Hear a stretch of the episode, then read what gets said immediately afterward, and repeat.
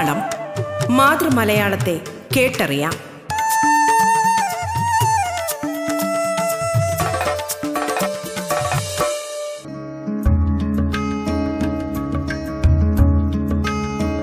നമസ്കാരം പ്രിയ ശ്രോതാക്കളെ. മലയാള ഭാഷയെ ആഴത്തിൽ അറിയാനുള്ള അവസരം ഒരുക്കുകയാണ് റേഡിയോ കേരളയുടെ മലയാളം എന്ന ഈ പരിപാടി. മലയാളത്തിന്റെ ഇന്നത്തെ അധ്യായത്തിൽ അതിഥിയായി എത്തിയിരിക്കുന്നത് പ്രശസ്ത സാഹിത്യകാരൻ വിനു എബ്രഹാമാണ്. കഥാകൃത്ത് നോവലിസ്റ്റ് തിരക്കഥാകൃത്ത് എന്നീ നിലകളിൽ സാഹിത്യത്തിന്റെ വ്യത്യസ്ത മേഖലകളിൽ സർഗാത്മക സാന്നിധ്യമാണ്. രണ്ടു പതിറ്റാണ്ടുകൾ ദ വീക്ക് വാരികയുടെ കേരള ലേഖകനായി പ്രവർത്തിച്ചിരുന്നു. കഥാസമാഹാരങ്ങളും നോവലുകളും ലേഖന സമാഹാരങ്ങളും ഉൾപ്പെടെ ഇരുപത്തിമൂന്ന് പുസ്തകങ്ങൾ പ്രസിദ്ധീകരിച്ചിട്ടുണ്ട്. വിനു എബ്രഹാം എഴുതിയ നഷ്ടനായിക എന്ന നോവലിനെ ആധാരമാക്കിയാണ് കമൽ ഏറെ വിഖ്യാതമായ സെല്ലുലോയിഡ് സിനിമ സംവിധാനം ചെയ്തത്. നഷ്ടനായിക ഇംഗ്ലീഷിലേക്ക് വിവർത്തനം ചെയ്യപ്പെട്ടിട്ടുണ്ട്. കഥയ്ക്ക് കെ എ കൊടുങ്ങല്ലൂർ പുരസ്കാരം പ്രേംജി പുരസ്കാരം എസ് ബി ടി കഥാപുരസ്കാരം എന്നിവ നേടിയിട്ടുണ്ട്. വിനു എബ്രഹാം തിരക്കഥ രചിച്ച പറുദീസ എന്ന സിനിമയ്ക്ക് മെക്സിക്കോ അന്താരാഷ്ട്ര ചലച്ചിത്രമേളയിൽ മികച്ച തിരക്കഥയ്ക്കുള്ള പുരസ്കാരവും an encounter with a life living എന്ന ഡോക്യുഫിക്ഷൻ സിനിമയുടെ നിർമ്മാതാവെന്ന നിലയിൽ ദേശീയ ചലച്ചിത്ര പുരസ്കാരവും നേടി. കേരള സാഹിത്യ അക്കാദമി ജനറൽ കൗൺസിൽ അംഗം കേരള സർവകലാശാല ജേർണലിസം ബോർഡ് ഓഫ് സ്റ്റഡീസ് അംഗം സംസ്ഥാന ടെലിവിഷൻ പുരസ്കാര സമിതി അംഗം എന്നീ നിലകളിൽ പ്രവർത്തിച്ചിട്ടുണ്ട്. മലയാളത്തിന്റെ ഇന്നത്തെ അധ്യായത്തിൽ തന്റെ എഴുത്തുവഴികളെക്കുറിച്ച് സംസാരിക്കുകയാണ് പ്രിയ സാഹിത്യകാരൻ വിനു എബ്രഹാം.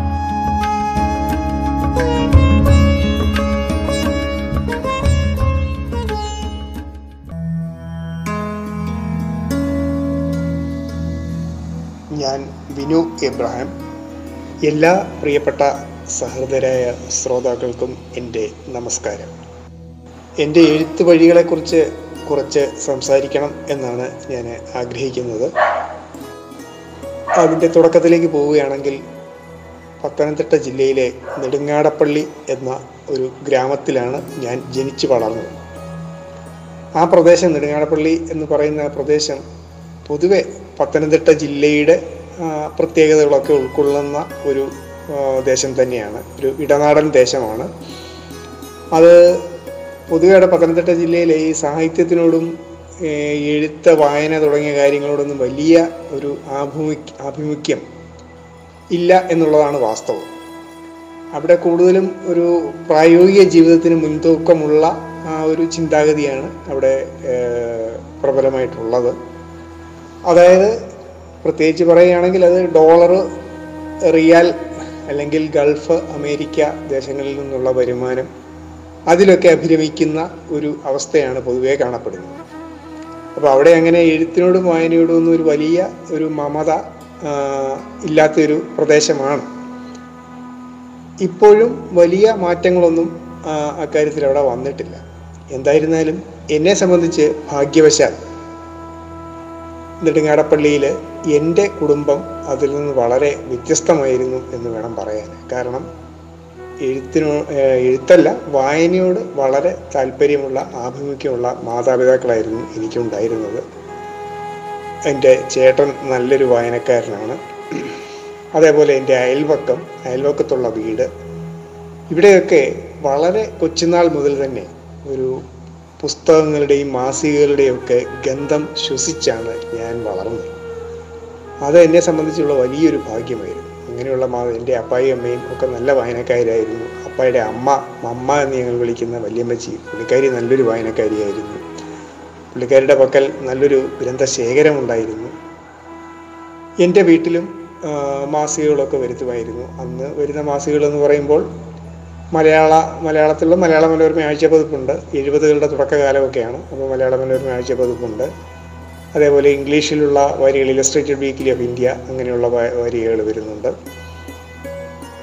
അയൽപക്കത്തുള്ള ഇത് അയൽപ പിന്നെ അതിനു മുമ്പ് തന്നെ എന്റെ ചേട്ടൻ ഞാൻ പറഞ്ഞല്ലോ നല്ല വായനക്കാരനാണെന്ന് അപ്പോൾ അദ്ദേഹത്തിന്റെ അദ്ദേഹം ഇംഗ്ലീഷ് പുസ്തകങ്ങളാണ് വായിക്കുന്നത്. ആ ഒരു പുറത്ത് ജനിച്ച് പഠിച്ച് വളർന്ന തമിഴ് കേരളത്തിന് പുറത്ത് ജീവിച്ച് വള വളർന്നതുകൊണ്ട് അദ്ദേഹം ഇംഗ്ലീഷുമായിട്ടാണ് അദ്ദേഹത്തിന്റെ ഒരു ആഭിമുഖ്യം. ആ നിലയ്ക്ക് ഇംഗ്ലീഷ് പുസ്തകങ്ങൾ ധാരാളമായിട്ട് വീട്ടിലുണ്ടായിരുന്നു. അയൽവക്കത്തുള്ള വീട്ടിൽ കോഴികുന്നം എന്ന വീട് അവിടെ ആ, ആ വീട്ടിൽ അവിടുത്തെ ചേട്ടന്മാരൊക്കെ ധാരാളം മലയാള വാരികകളും പുസ്തകങ്ങളും ഒക്കെ അവിടെ ആ വീട്ടിൽ കൊണ്ടുവരുമായിരുന്നു. അപ്പോൾ ഞാൻ എപ്പോഴും ആ വീട്ടിൽ പോകും നിത്യേന പോകും. അപ്പോൾ അവിടെ നിന്ന് ഈ മാസികകളും അത് പല വിധത്തിലുള്ള അന്നത്തെ സിനിരമ ചിത്രരമ പോലെയുള്ള മാസികകൾ സിനിമാ മാസികകളിലെ ചലച്ചിത്ര പ്രസിദ്ധീകരണങ്ങൾ ഒപ്പം കലാകൗമുദിയും മാതൃഭൂമിയും പോലുള്ള പ്രസിദ്ധീകരണങ്ങൾ അതിനൊപ്പം തന്നെ പുസ്തകങ്ങൾ ധാരാളമായിട്ടുള്ള പുസ്തകങ്ങൾ അത് മലയാള അന്നത്തെ ആധുനിക മലയാള സാഹിത്യകൃതി എണ്ണം പറഞ്ഞ കൃതികൾ ഒ വിജയന്റെ ഖസാക്കിന്റെ ഇതിഹാസവും കാക്കനാടന്റെ അജ്ഞതയുടെ താഴ്വരയും സാക്ഷിയും എം മുകുന്ദന്റെ പുസ്തകങ്ങളും. ഒക്കെ അവിടെയാണ് ഞാൻ ശരിക്കും പറഞ്ഞാൽ അഞ്ചാം ക്ലാസ്സിലൊക്കെ പഠിക്കുമ്പോഴേക്ക് ഈ പറഞ്ഞ കൃതികളുമായിട്ടൊക്കെ ഞാൻ പരിചിതനായി കഴിഞ്ഞിരുന്നു. വിജയൻ മുകുന്ദൻ കാക്കനാടൻ എന്നൊക്കെയുള്ളത് ഏതോ മന്ത്രാക്ഷരികൾ പോലെ ഉരുവിടുന്ന ഒരു കാലമായിരുന്നു എന്നെ എന്നെ സംബന്ധിച്ച് അഞ്ചാം ക്ലാസ് ഒക്കെ ആയപ്പോഴേക്ക്.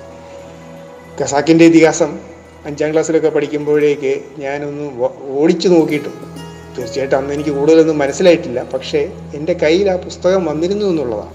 അതേസമയം മയ്യഴിപ്പുഴയുടെ തീരങ്ങൾ മുകുന്ദ എം മുകുന്ദന്റെ മയ്യഴിപ്പുഴയുടെ തീരങ്ങൾ എന്ന നോവൽ വളരെ ആസ്വദിച്ച് തന്നെ അഞ്ചാം ക്ലാസ്സിൽ പഠിക്കുമ്പോൾ തന്നെ ആസ്വദിച്ചെന്ന് വായിച്ചിരുന്നു കാക്കനാടന്റെ സാക്ഷിയും ഒക്കെ അന്നിങ്ങനെ ഒന്ന് വായിച്ചു പോയിരുന്നു. അതും കൂടുതലായിട്ട് അന്ന് മനസ്സിലായിട്ടുണ്ടെന്ന് തോന്നുന്നില്ല. എന്തായിരുന്നാലും അങ്ങനെ ഒരു ആധുനിക അക്കാലത്ത് വളരെ ശക്തമായി നിന്നിരുന്ന ആധുനിക മലയാള സാഹിത്യത്തിലെ എണ്ണം പറഞ്ഞ കൃതികളും നോവലുകളുമായിട്ടൊക്കെ പരിചയമാകാനും ഒക്കെ എനിക്ക് ആ കാലഘട്ടത്തിൽ സാധിച്ചു.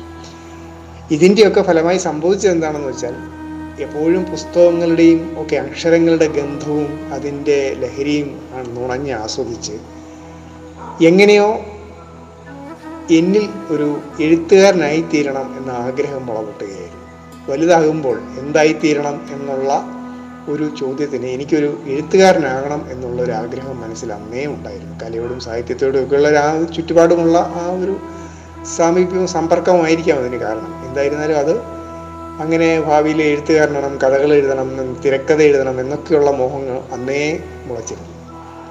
അങ്ങനെ നാലാം ക്ലാസ്സിൽ പഠിക്കുമ്പോൾ തന്നെ സത്യത്തിൽ ഞാൻ എന്റെ ആദ്യത്തെ കഥ എഴുതി.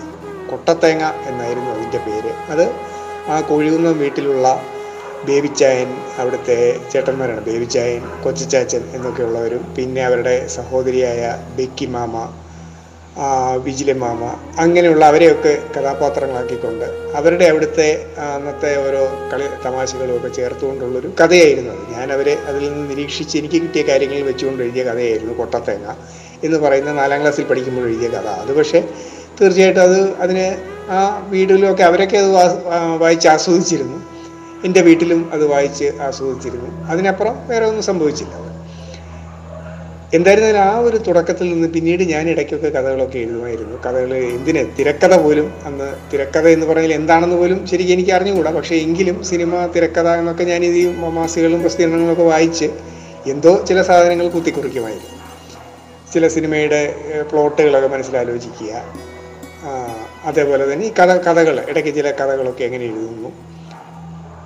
അങ്ങനെ എഴുത്തിന്റെ വഴിയിൽ അന്ന് മുതൽ തന്നെ വായനയുടെ എഴുത്തിന്റെയും വഴിയിൽ എത്തിച്ചേർന്നു. സ്കൂളിൽ പഠിക്കുമ്പോൾ തന്നെ നാടകങ്ങൾ ഞങ്ങളുടെ സാഹിത്യ സമാജം സ്കൂളിലെ ക്ലാസ്സിലെ ഞാൻ പഠിക്കുന്ന സെന്റ് ഫിലോമിന സ്കൂളിലെ ആ ക്ലാസ്സുകളിലുള്ള എല്ലാ ആഴ്ചയുടെ എല്ലാ വെള്ളിയാഴ്ചകളിലുമുള്ള സാഹിത്യ സമാജം പരിപാടിയിലൊക്കെ നാടകം അവതരിപ്പിക്കാനായിട്ട് നാടകങ്ങൾ ഞാൻ തന്നെ എഴുതി എഴുതി സംവിധാനം ചെയ്ത് അവതരിപ്പിക്കുമായിരുന്നു അഭിനയിക്കുകയും ചെയ്യുമായിരുന്നു. അങ്ങനെ ഒരു കലയുടെയും സാഹിത്യത്തിന്റെ ഒരു അന്തരീക്ഷം ഒരു രസകരമായ അന്തരീക്ഷം ചുറ്റുപാടും ഉണ്ടായിരുന്നു. ഞാൻ ഈ പറഞ്ഞതുപോലെ പ്രത്യേകിച്ച് ഇതിനോട് അങ്ങനെ വലിയൊരു വളക്കൂറില്ലാത്ത ഒരു ദേശത്തായിട്ട് കൂടി എന്റെ കാര്യത്തിൽ ആ ഒരു ഭാഗ്യം എനിക്ക് സിദ്ധിച്ചു. തുടർന്ന് സ്കൂൾ യുവജനോത്സവത്തിലെത്തുമ്പോഴേ ഹൈസ്കൂളിൽ എട്ടാം ക്ലാസ്സിലും ഒമ്പതാം ക്ലാസ്സിലും പത്തിലും ഒക്കെ ഞാൻ പഠിച്ച സി എം എസ് ഹൈസ്കൂളിൽ അവിടുത്തെ സ്കൂളിൽ അവിടെ അവിടെ അധ്യാപകനായിരുന്ന ടി എസ് തോമസ് സാർ എന്ന് പറയുന്ന ഒരു സാറുണ്ട്. അദ്ദേഹം സത്യം പറയാൻ മലയാളത്തിലെ വളരെ ശ്രദ്ധേയനായ ഒരു നോവലിസ്റ്റാണ് ടി എസ് തോമസ്. അദ്ദേഹത്തിന് നിരവധി കൃതികളുണ്ട്. ഏകദേശം നാൽപ്പത്തി അഞ്ചോളം പുസ്തകങ്ങൾ എഴുതിയിട്ടുള്ള ആളാണ്. നോവലുകൾ നിരവധിയുണ്ട് അദ്ദേഹത്തിന്റെ ഒരു നോവൽ സിനിമയായിട്ടുണ്ട്. അൻപതുകൾ കാലഘട്ടത്തിൽ തന്നെ. അങ്ങനെയുള്ള ഒരു സാഹിത്യകാരൻ ഞാൻ ആദ്യമായിട്ട് ജീവിതത്തിൽ കാണുന്ന ഒരു സാഹിത്യകാരൻ അദ്ദേഹമാണ് ടി എസ് തോമസ് സാറ്. അദ്ദേഹം അവിടുത്തെ സോഷ്യൽ സ്റ്റഡീസ് ടീച്ചറായിരുന്നു ഇംഗ്ലീഷ് ടീച്ചറായിരുന്നു അദ്ദേഹമായിരുന്നു പക്ഷേ ഈ സാഹിത്യ യുവജനോത്സവത്തിൽ സാഹിത്യം ആ, മ- കഥ എഴുത്തിന്റെയൊക്കെ ചുമതല ഉണ്ടായിരുന്നത്. അപ്പോൾ അദ്ദേഹം ഓരോ വർഷവും വിഷയങ്ങൾ തരും. ആ വിഷയങ്ങൾ യുവജനോത്സവത്തിൽ വെച്ച് അങ്ങനെ മൂന്ന് പ്രാവശ്യം എട്ടിലും ഒൻപതിലും പത്തിലും എനിക്ക് സ്കൂളിൽ അവിടെ അന്ന് സമ്മാനം കിട്ടും ഒന്നാം സമ്മാനം കിട്ടിയിരുന്നു. അത് സന്തോഷത്തോടെ ഓർക്കാവുന്ന ഒരു കാര്യമാണ്. അതേപോലെ തന്നെ ജോൺ ജെ നെടുങ്ങാടപ്പള്ളി എന്ന തൂലികാനാമത്തിൽ നാടകങ്ങൾ എഴുതിയിരുന്ന. പ്രത്യേകിച്ച് ബൈബിൾ പശ്ചാത്തലത്തിലുള്ള ക്രൈസ്തവ മൂല്യങ്ങൾ മുറുകെ പിടിച്ചുകൊണ്ടുള്ള നാടകങ്ങൾ എഴുതിയിരുന്ന ജോൺ ജെ നെടുങ്ങാടപ്പള്ളി എന്ന കുഞ്ഞോണ്ണി സാർ അതും ആ സ്കൂളിലെ ഒരു അധ്യാപകനായിരുന്നു. അദ്ദേഹത്തിന് എന്നോട് വളരെ വാത്സല്യം ഉണ്ടായിരുന്നു. അദ്ദേഹത്തിന്റെ എല്ലാ വർഷവും എഴുതുന്ന നാടകങ്ങളിൽ സത്യത്തിൽ ഒരു ആറേഴ് വർഷം ഞാൻ തന്നെയായിരുന്നു നായകൻ. സൺഡേ സ്കൂളിലും ഒക്കെ അവതരിപ്പിക്കുന്ന നാടകങ്ങളിൽ ഞാനായിരുന്നു നായക വേഷം കൈകാര്യം ചെയ്തിരുന്നത് അപ്പോൾ അദ്ദേഹത്തിനും എന്റെ എന്റെ സാഹിത്യ താല്പര്യങ്ങളോടുമൊക്കെ വളരെ ആഭിമുഖ്യം ഉണ്ടായിരുന്നു.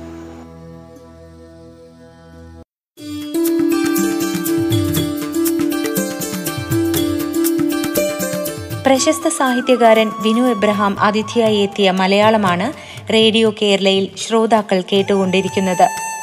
മലയാളം ഇടവേളയ്ക്ക് ശേഷം തുടരും.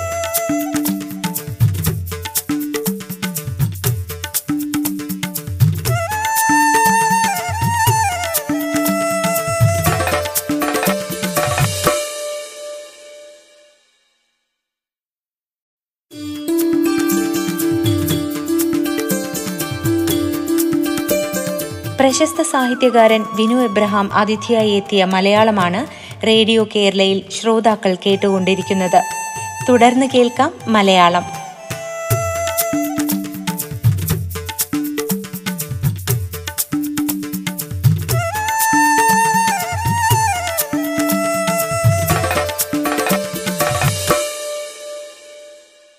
അന്താരാഷ്ട്ര ശിശുവർഷത്തിൽ അങ്ങനെ കേരളത്തിൽ ഉടനീളമുള്ള മുപ്പത് കുട്ടികളെ എല്ലാ ജില്ലകളിൽ നിന്നായിട്ട് മുപ്പത് കുട്ടികളെ തിരഞ്ഞെടുത്ത് ഒരു പ്രത്യേക സാഹിത്യ ക്യാമ്പ് അന്ന് തിരുവനന്തപുരത്ത് വെച്ച് നടത്തിയിരുന്നു.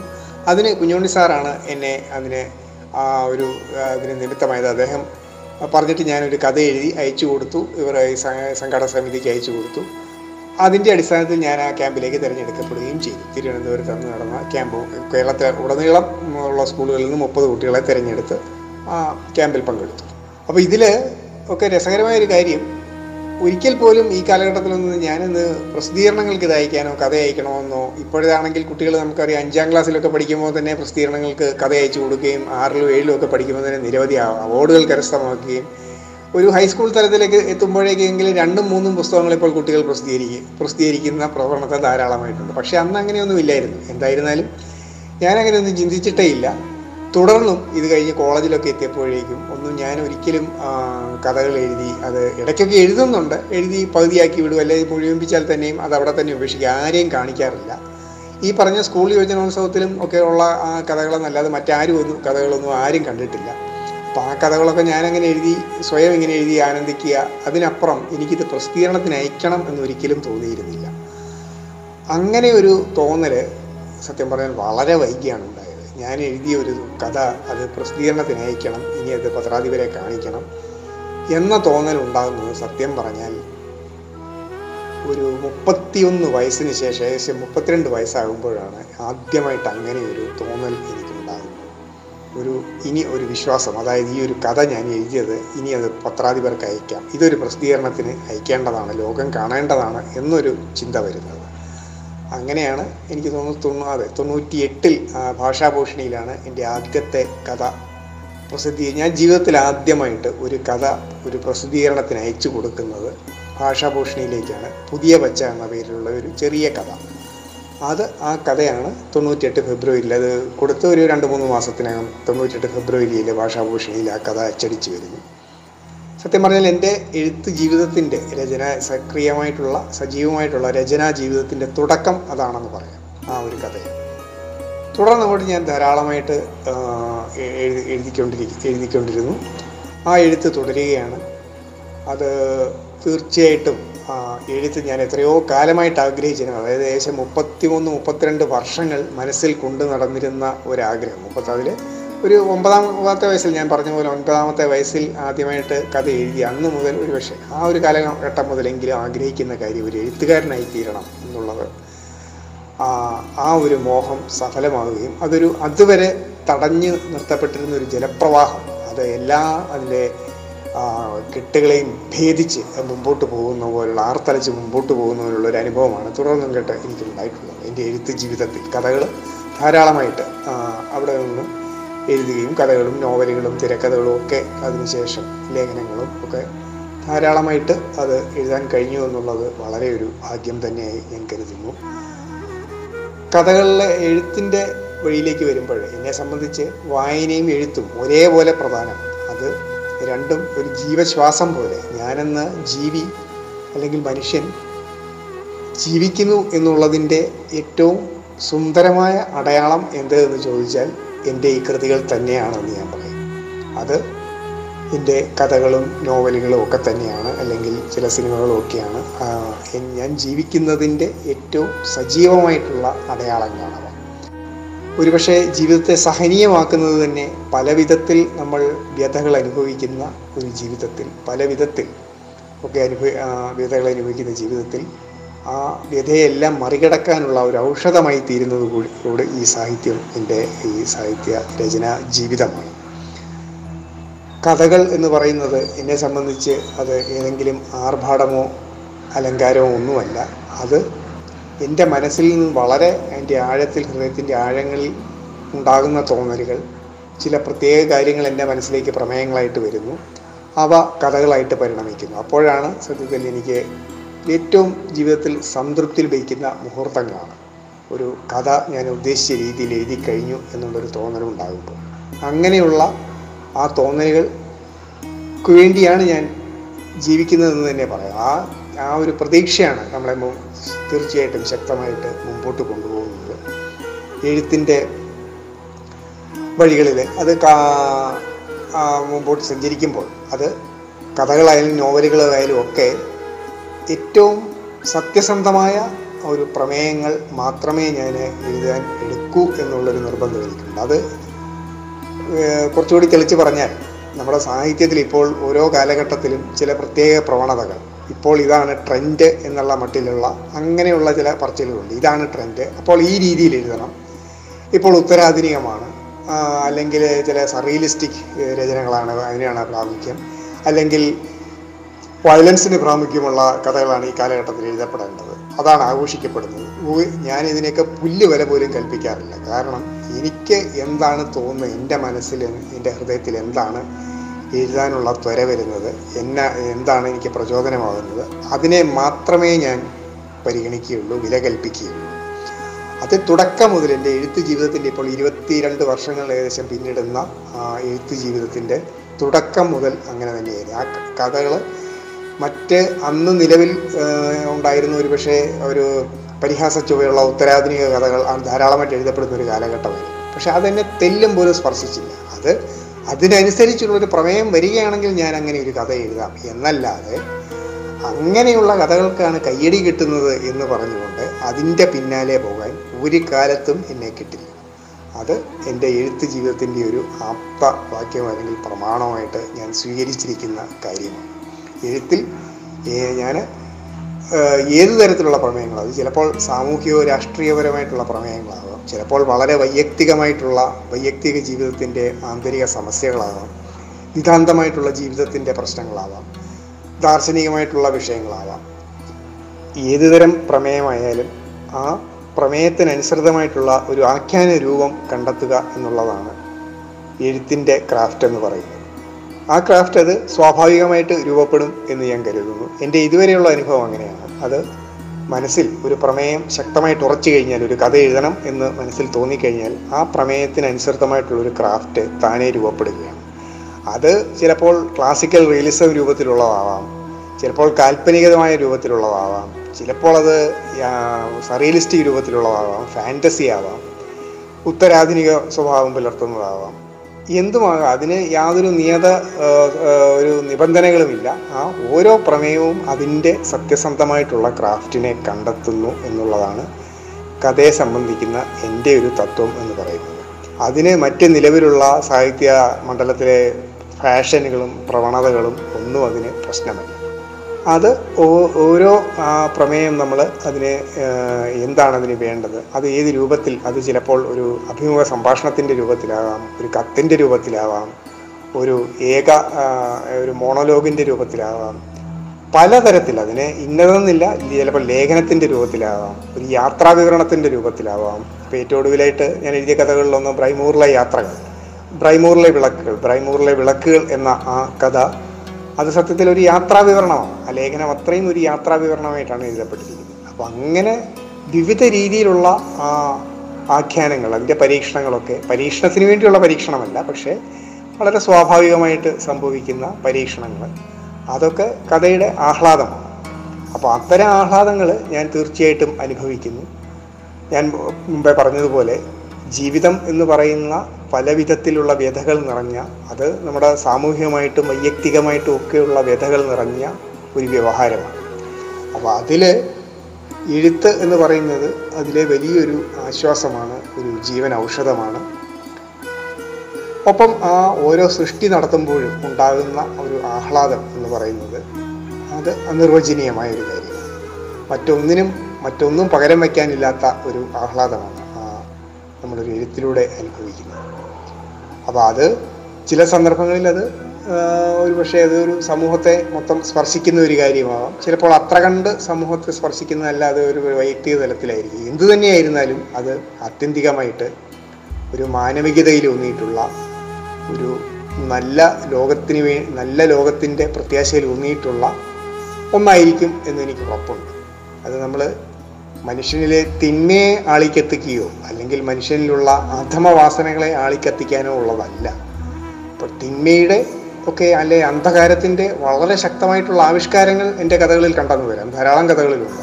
അതിതീവ്രമായിട്ടുള്ള അത്തരത്തിലുള്ള ആവിഷ്കാരങ്ങൾ ഇരുളിന്റെ ആവിഷ്കാരങ്ങളൊക്കെ ഉണ്ട്. പക്ഷേ അത് ഇരുളിനെ കൈയടിച്ച് പ്രോത്സാഹിപ്പിക്കുക എന്നുള്ളതല്ല അത്തരം കഥകളുടെയൊക്കെ ലക്ഷ്യം. അത്തരം കഥകൾ ഈ ലോകത്തിന്റെ യാഥാർത്ഥ്യങ്ങൾ ആ, പല വിധത്തിലുള്ള തിന്മകളും ഇരുളും ഒക്കെ ചേർന്നിട്ടുള്ള ഈ ലോകത്തിന്റെ യാഥാർത്ഥ്യങ്ങളെ അവതരിപ്പിക്കുകയാണ്. അതിലൂടെ ആ ഇരുട്ട് കൂടി കാണിക്കുമ്പോൾ മാത്രമേ നമ്മൾ കലയിൽ സത്യസന്ധത പുലർത്തൂ എന്ന് ഞാൻ വിശ്വസിക്കുന്നു. അല്ലെങ്കിൽ വെറുതെ നന്മയ്ക്ക് വേണ്ടി നന്മ മാത്രം കാണിച്ചുകൊണ്ടിരിക്കുക എന്നുള്ളത് വളരെ കാപട്യം തന്നെയാണ്. അതിൽ എനിക്ക് അല്പം പോലും വിശ്വാസമില്ല. അപ്പോൾ അങ്ങനെയുള്ള ഒരു സത്യസന്ധമായിട്ടുള്ള ജീവിതാവിഷ്കാരം ഒക്കെ എന്റെ എഴുത്തിലൂടെ സാധിക്കുന്നുണ്ട് എന്നാണ് ഇനി ഞാൻ കരുതുന്നത്.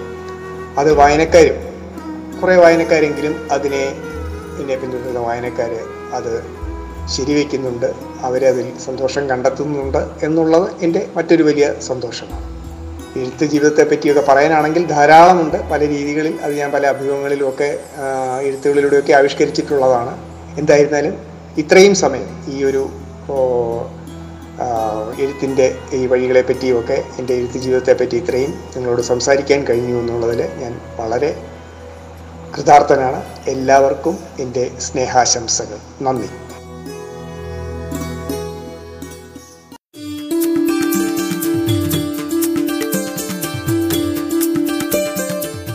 പ്രശസ്ത സാഹിത്യകാരൻ വിനു എബ്രഹാം അതിഥിയായി എത്തിയ മലയാളത്തിന്റെ ഇന്നത്തെ അധ്യായം ഇവിടെ പൂർണമാകുന്നു. നമസ്കാരം.